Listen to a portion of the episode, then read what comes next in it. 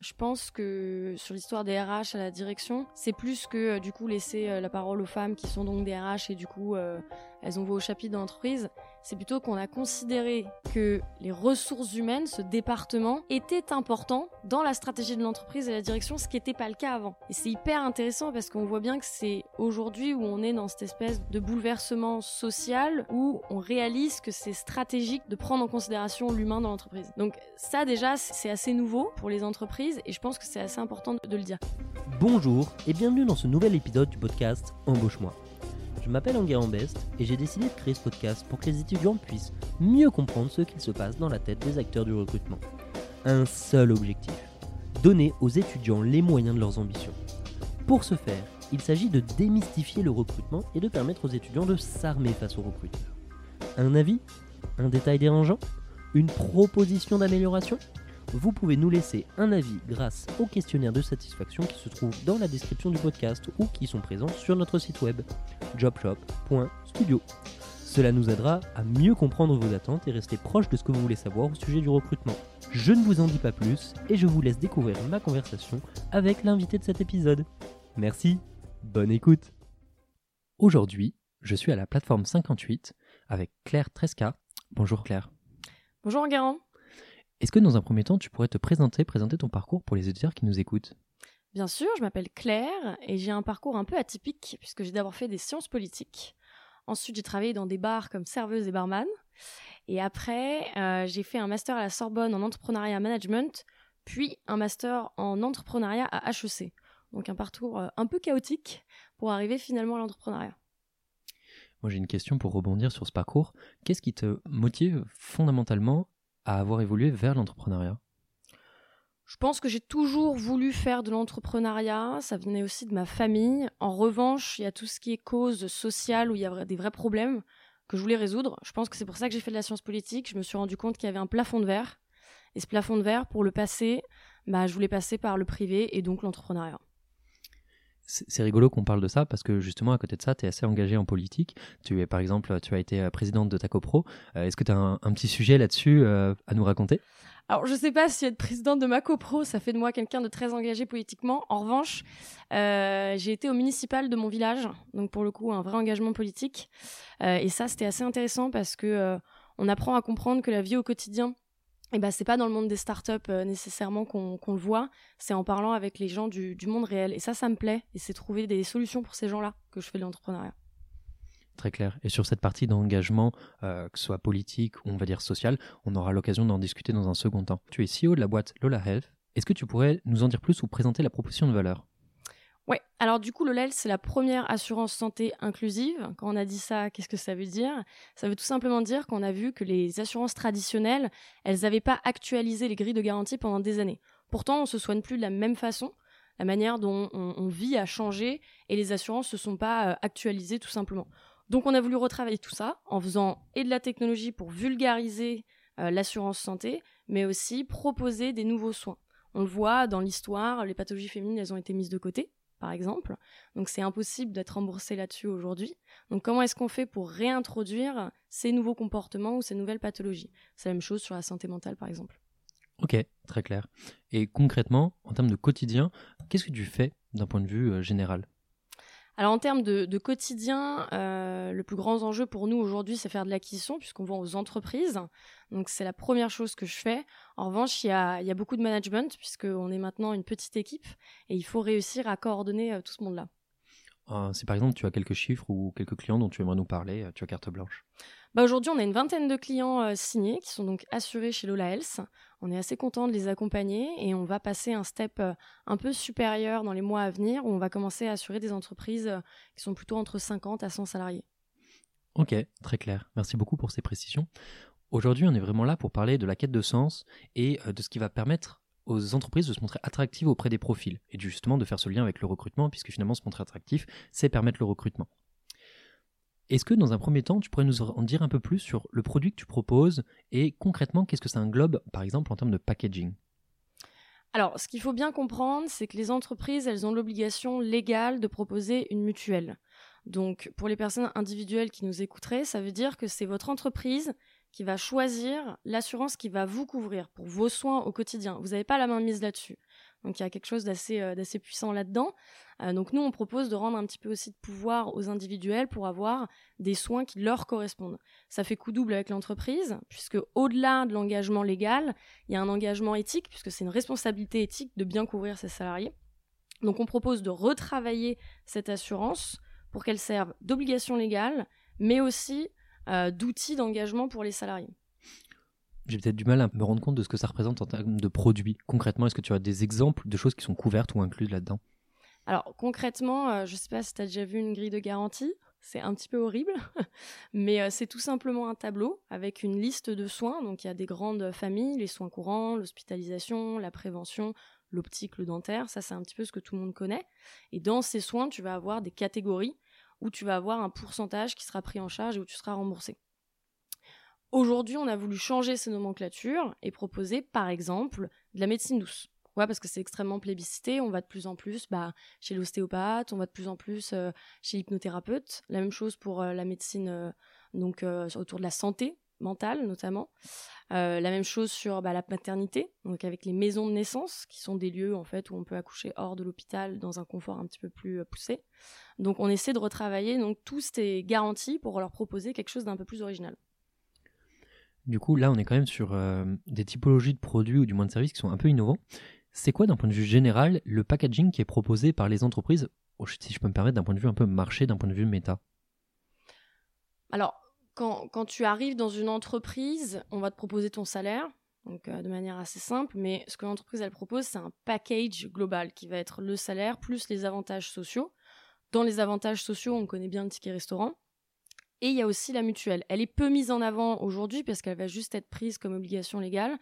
Donc l'idée, c'est de dire à l'entreprise, comment est-ce que vous dites à vos salariés, moi, j'ai décidé de m'engager concrètement sur des soins spécifiques qui vous correspondent et qui correspondent à chacun de vos genres, à chacun de vos âges, pour que vous ayez dans vos dépenses au quotidien un vrai plus. C'est-à-dire qu'on se rende compte de pourquoi on paye. Très clair. J'entends bien toutes ces thématiques, mais la question que je me pose, c'est pourquoi est-ce qu'une entreprise a intérêt à proposer ce package? Et finalement, la question intrinsèque, c'est quel est son intérêt? Quelle est la problématique auquel votre produit répond côté entreprise? Alors, il y en a plusieurs euh, sur le marché aujourd'hui de l'emploi. Il faut savoir que les candidats, c'est plutôt eux qui mènent la danse.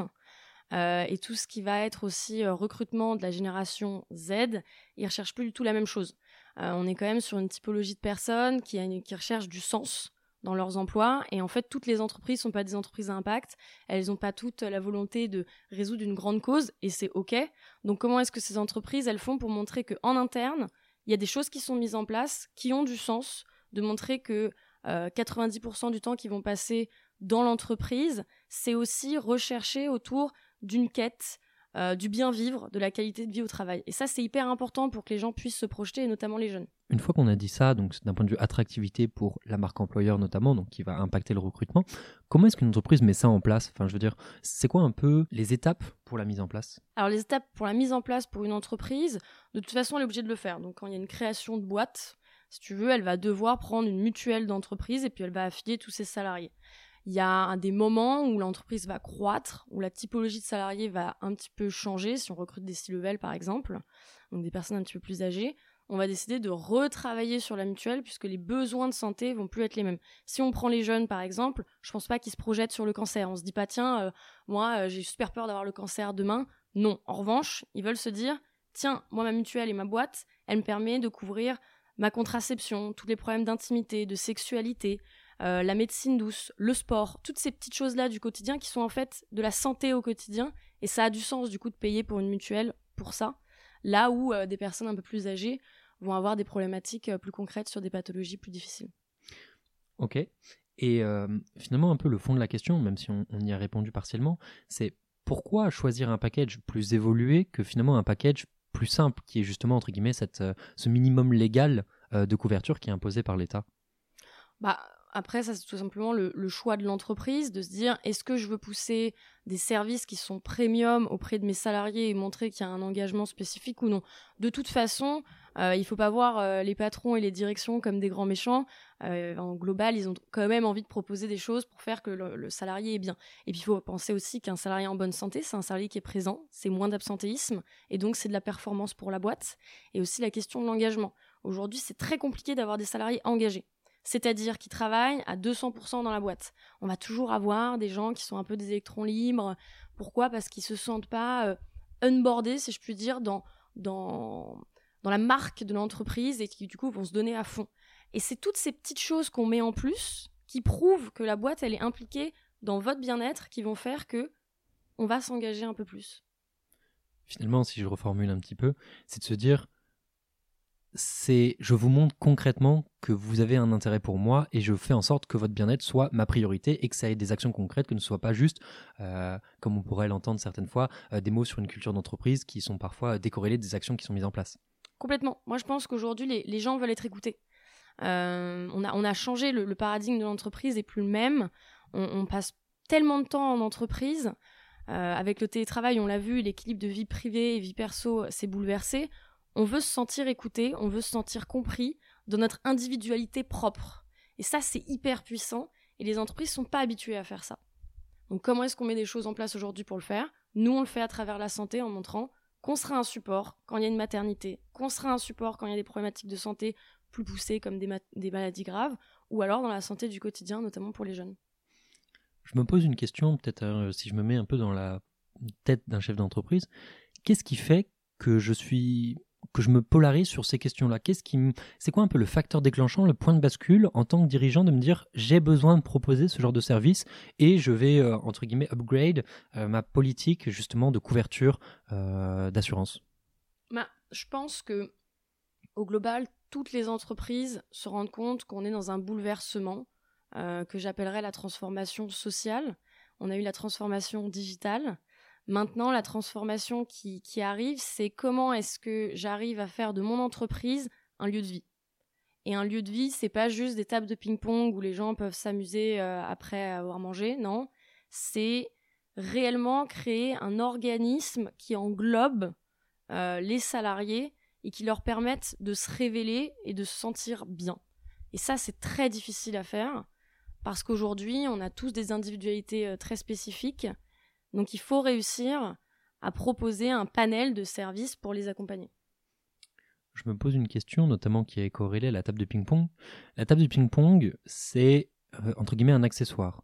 Ce qui va être important avec la table de ping-pong, ça va être l'animation de cette table de ping-pong, la culture que tu vas mettre autour de cette table de ping-pong. Est-ce qu'il y a quelque chose de similaire par rapport à votre produit qui finalement euh, peut s'apparenter à entre guillemets un accessoire, c'est pas le cas.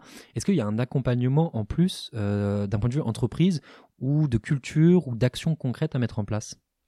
Bah, tu, l'as dit toi-même, euh, la table de ping-pong, ça représente une culture, la culture de la boîte décomplexée, cool, où on peut un peu s'amuser, se détendre. Bon, euh, nous aujourd'hui, la, la, mise en place de notre mutuelle inclusive, c'est aussi une question de culture. Ça veut dire quoi? Ça veut dire que je me dis, oh mon entreprise, elle est engagée sur la diversité, elle est engagée sur l'inclusion.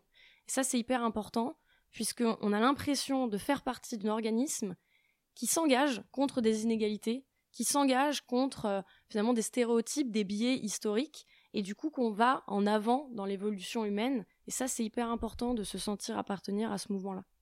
C'est hyper rigolo parce qu'on discutait en off euh, notamment de la politique d'ouverture sur les LGBT. Est-ce que tu peux nous en dire un peu plus justement sur cet aspect de diversité?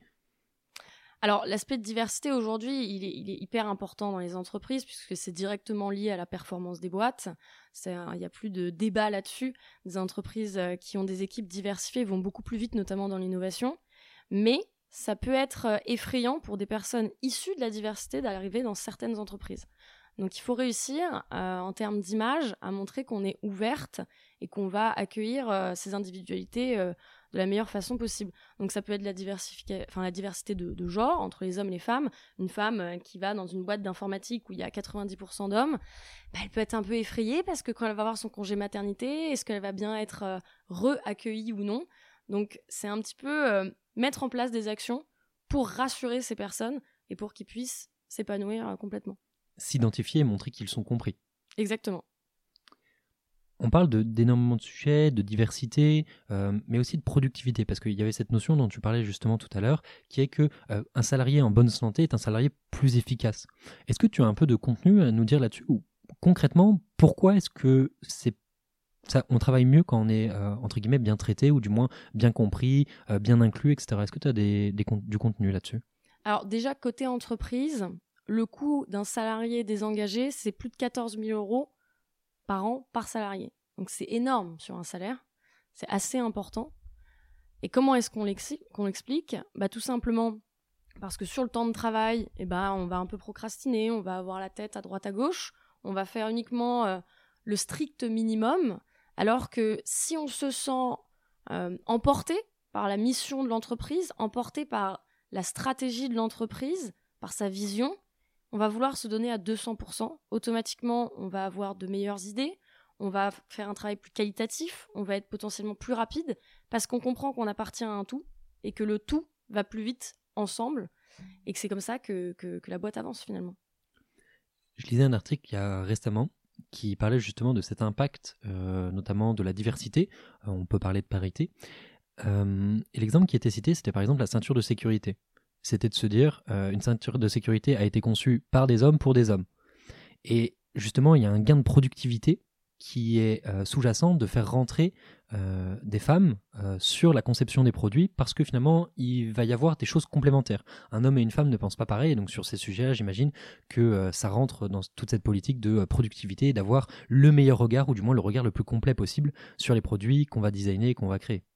Bah là en l'occurrence, des innovations où le corps de la femme a été oublié, il y en a pléthore. C'est la même chose sur les gilets pare-balles. On a créé des gilets pare-balles qui prenaient pas en considération la poitrine des femmes bon bah on se rend compte qu'il y a un biais euh, produit des ingénieurs à la base et il faut tout recommencer. Donc c'est évident que vu que les femmes représentent 50% de la population, elles doivent être à 50% en tout cas dans euh, la création euh, et l'idéation de ces produits. Mais pas que les femmes. Finalement, c'est aussi bah, des personnes issues de, de diversité ethnique, culturelle, pour que les produits qu'on crée correspondent à la globalité de la population parce que c'est nos clients. Donc ce serait complètement illogique de ne pas les mettre euh, dans ce process d'idéation. Bien sûr.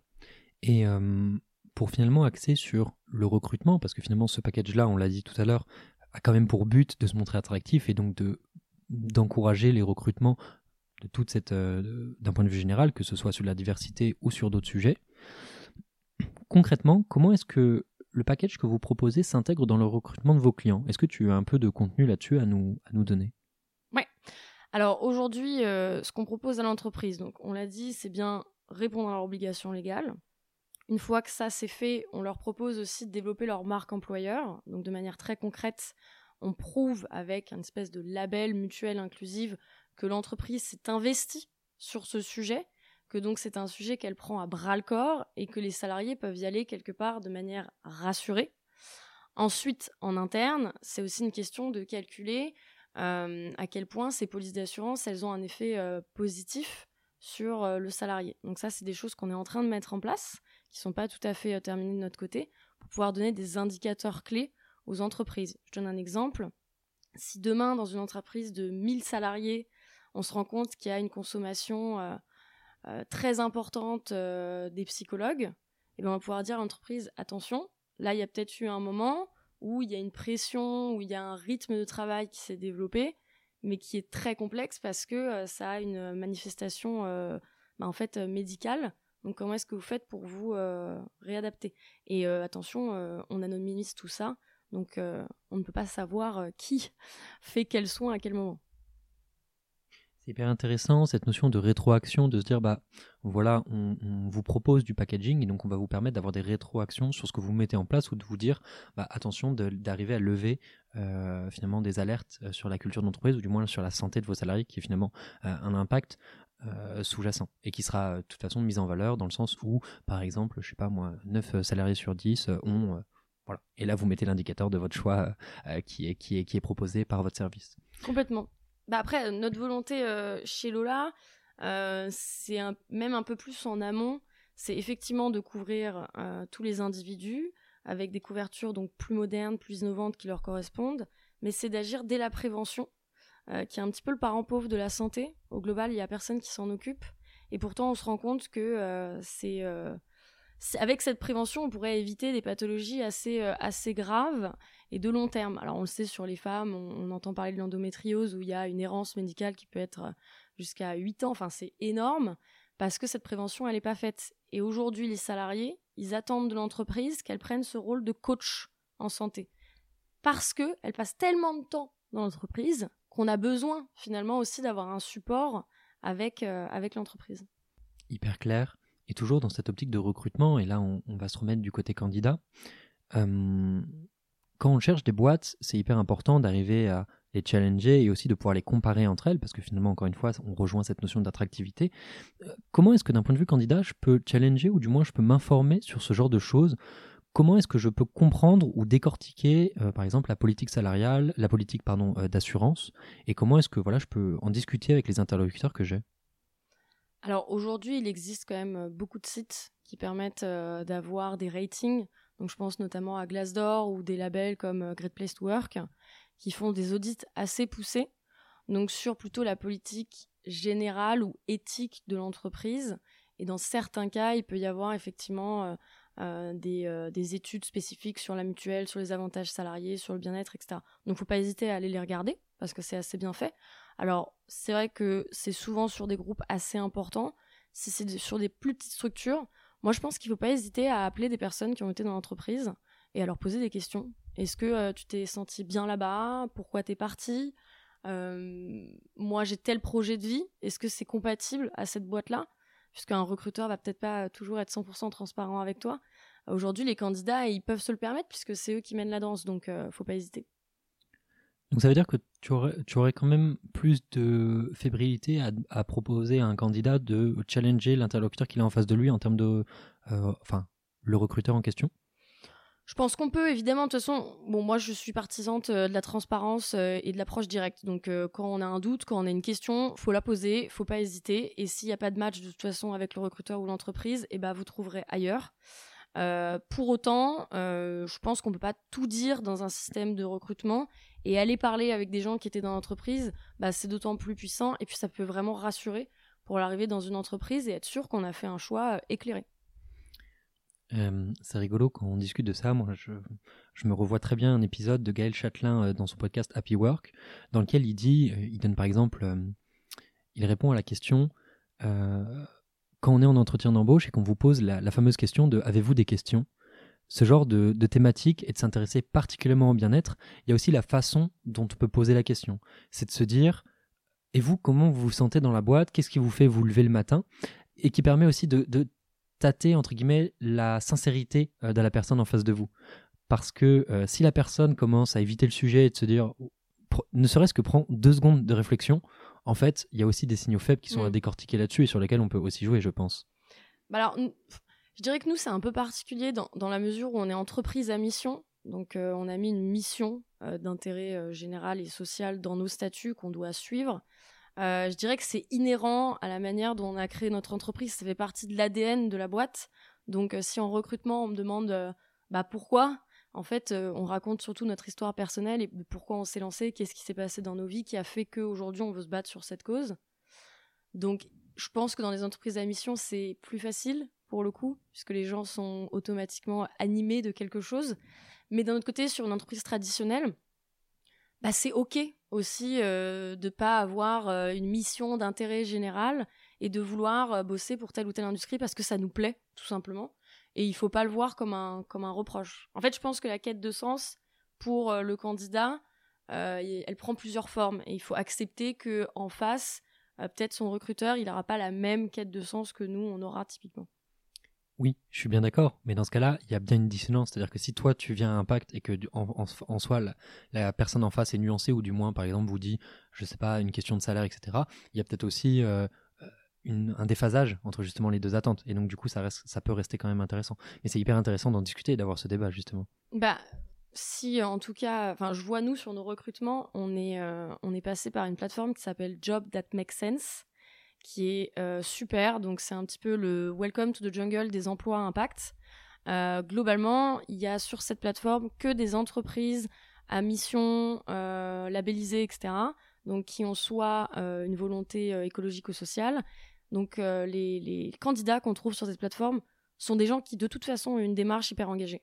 Et c'est top parce qu'on se retrouve euh, bah, finalement tous à, vouloir la même chose. Et je pense qu'il ne faut pas hésiter quand on est candidat à aller sur cette plateforme. Comme ça, on, trouve finalement euh, cette mission euh, qu'on recherche.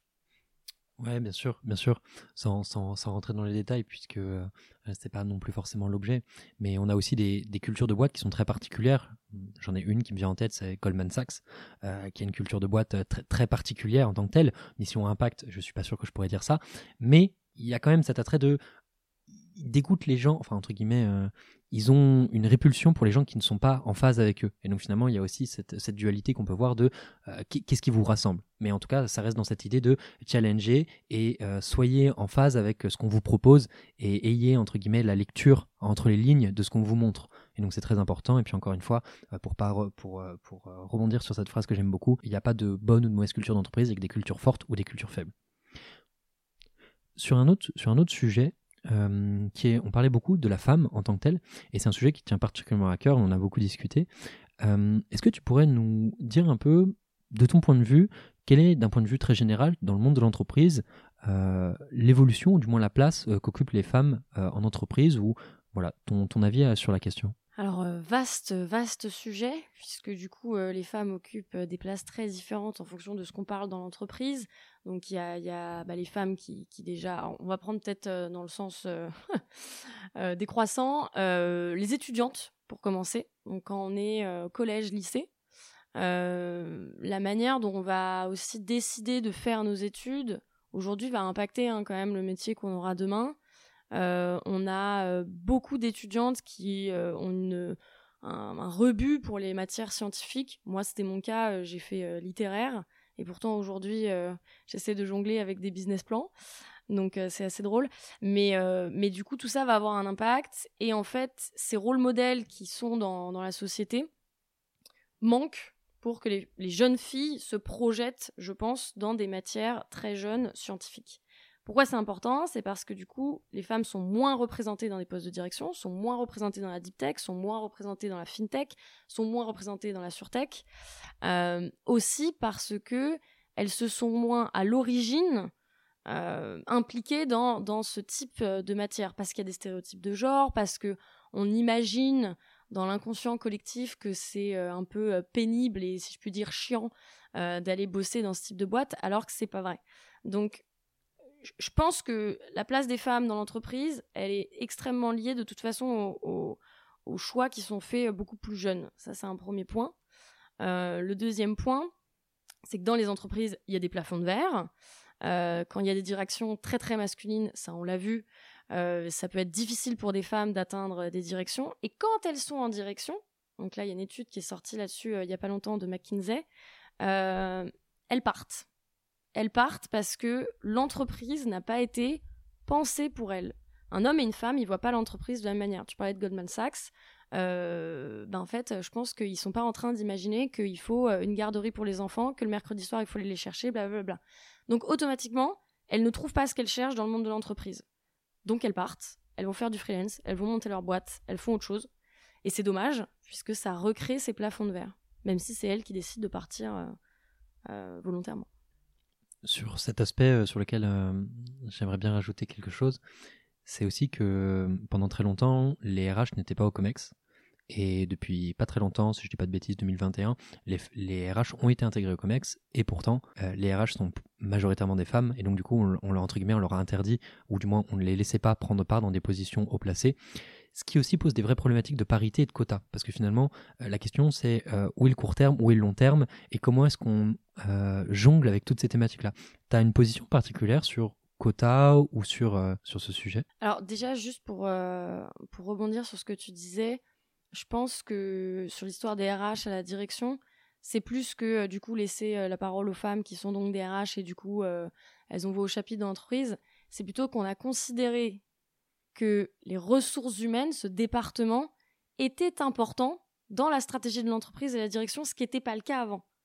Et c'est hyper intéressant parce qu'on voit bien que c'est aujourd'hui où on est dans cette espèce de, bouleversement social où on, réalise que c'est stratégique de prendre en considération l'humain dans l'entreprise. Donc ça déjà, c'est assez nouveau pour, euh, pour les entreprises et je pense que c'est assez important de, de, le dire. Après, sur la partie des quotas, moi, j'ai tendance à dire, et pourtant, euh, je, me, revendique comme entre guillemets féministe, euh, qu'on prend une personne compétente à un poste parce que cette personne est compétente, peu importe si c'est un homme ou une femme.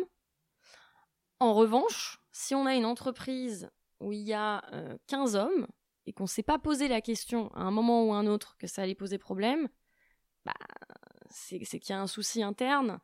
Et là, effectivement, bah, on va être obligé, du coup, de mettre des femmes à un poste et on va faire des choix peut-être euh, qui n'auraient pas été les plus éclairés, parce qu'on va prendre par, euh, par défaut. Donc, je, pense que c'est plutôt.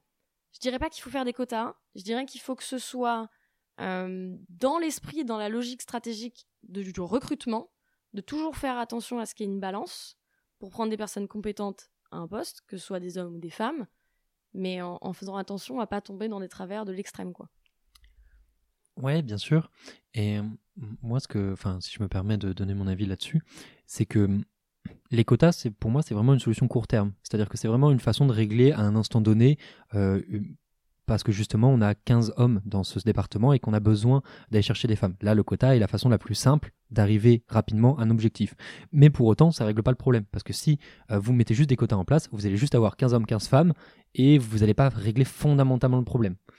Donc il y a toujours cette dualité, et moi c'est ce que j'aime dire, et je sais pas ce que tu en penses, ou si tu penses que je raconte euh, des bêtises, n'hésite pas à le dire, euh, qu'il y a cette dualité, c'est une, partie de la solution, ou du moins c'est une partie à un instant donné sur, un, sur un, une thématique très particulière. Ouais, et puis ça, ça, pose un autre gros problème selon moi, c'est que si on met des quotas, euh, bah, les hommes dans l'entreprise vont se dire que les femmes sont là parce que on a mis en place une politique et pas parce qu'elles sont compétentes. Et en fait, ça recrée des stéréotypes, ça recrée des schémas d'exclusion. Et c'est tout ce qu'on veut éviter, parce que ces femmes sont 100% compétentes, elles peuvent très bien faire ce boulot, et elles méritent d'avoir la place qu'elles prennent. Euh, même si j'entends que les quotas sont une solution, mais en fait pour forcer euh, des personnes qui à la base euh, pas cette logique. Donc je, je, je suis un peu mi figue mi raisin, on va dire, sur, sur les quotas. Je pense que c'est nécessaire dans certains cas mais que ça peut avoir des externalités euh, très négatives finalement pour les femmes. Ok, très clair. je me souviens très bien d'une étude que j'ai lue, qui a été effectuée, si je dis pas de bêtises, par euh, McKinsey, qui, faisait un peu l'état des lieux d'un point de vue entrepreneurial de la mixité des équipes, ou du moins euh, des boîtes qui étaient cofondées soit par des hommes, soit par une équipe mixte, soit par uniquement des femmes. Je me pose une question. Aujourd'hui, l'état euh, de cette étude montrait que 17% des équipes étaient des équipes mixtes et 3% étaient des équipes uniquement féminines. Est-ce que, pour faire le parallèle avec la première question que je t'avais posée à ce sujet-là, est-ce que tu as un biais de lecture ou hum, des éléments à nous fournir sur justement euh, la place des femmes en entrepreneuriat? Alors là aussi, vaste sujet. euh, je pense qu'il y a de plus en plus d'équipes mixtes et que aujourd'hui, euh, notamment dans l'investissement, ces équipes mixtes sont favorisées. Pas euh, comme des quotas, pas comme de la discrimination positive, tout simplement parce qu'un investisseur se rend compte qu'il y a quand même quelque chose de beaucoup plus performant, d'innovant à mélanger des équipes, puisque c'est des qualités euh, qui vont se compléter. Euh, il y a de plus en plus de femmes qui se, qui se lancent dans l'entrepreneuriat, mais alors sur ça, je peux avoir un avis un peu euh, particulier. C'est qu'il y, a un manque euh, énorme de femmes qui se lancent dans l'entrepreneuriat sur des sujets gouvernés entre guillemets par des hommes historiquement. C'est-à-dire qu'on voit notamment l'émergence des mouvements femtech. C'est super. Donc pour rappel, la femtech, c'est donc des entreprises créées en théorie par des femmes, mais pour répondre à des problèmes de santé féminin. Et en fait, les femmes dans l'entrepreneuriat, de ce que j'en ai vu à titre personnel, mais je, ne sors pas ça d'une étude, euh, vont se lancer dans l'entrepreneuriat parce qu'elles ont vécu des choses difficiles à titre personnel et donc elles veulent y trouver une solution. Donc comme elles ont en santé eu euh, beaucoup euh, d'inégalités, elles vont créer une boîte là-dedans. Le problème c'est que du coup ça fait beaucoup de femmes qui créent des boîtes sur les mêmes problématiques. Elles sont toutes à se mettre et à se positionner sur les mêmes sujets et du coup à se faire concurrence entre elles, ce qui est hyper dommage parce que potentiellement ça dessert aussi euh, leur, euh, leur, propre cause et surtout sur des business models qui souvent sont pas périns. Euh, en France, c'est hyper compliqué de faire payer pour la santé en B2C, typiquement. donc, elles vont avoir beaucoup de mal à, créer quelque chose de périn. Nous, on est allé sur l'assurance parce que c'est quelque chose de concret, c'est quelque chose de consommé. Et pourtant, il y avait une barrière à aller sur l'assurance et à créer une assurance santé euh, from scratch. Et il y a plus d'hommes au global euh, qui, euh, qui bossent dans la fintech. On le voit à plateforme. donc, donc je pense que l'entrepreneuriat féminin est en train de bouger. Je pense qu'il va encore bouger et qu'il manque encore de rôles modèles qui vont sur des sujets type fintech, deep tech, etc. pour que ça puisse se développer de plus en plus et qu'elle crée des boîtes pérennes pour le coup, qui vont être des gros business euh, à long terme hyper clair, hyper intéressant d'avoir ton point de vue là-dessus, euh, sachant qu'en plus, si je me trompe pas, à la base, euh, ta boîte était, avait un segment un peu différent, avec un positionnement un peu plus axé sur les produits féminins, ou du moins sur l'assurance de l'hygiène féminine. Et donc, du coup, c'est hyper intéressant d'avoir ce genre de ce, ce, prisme et de comment ça a évolué.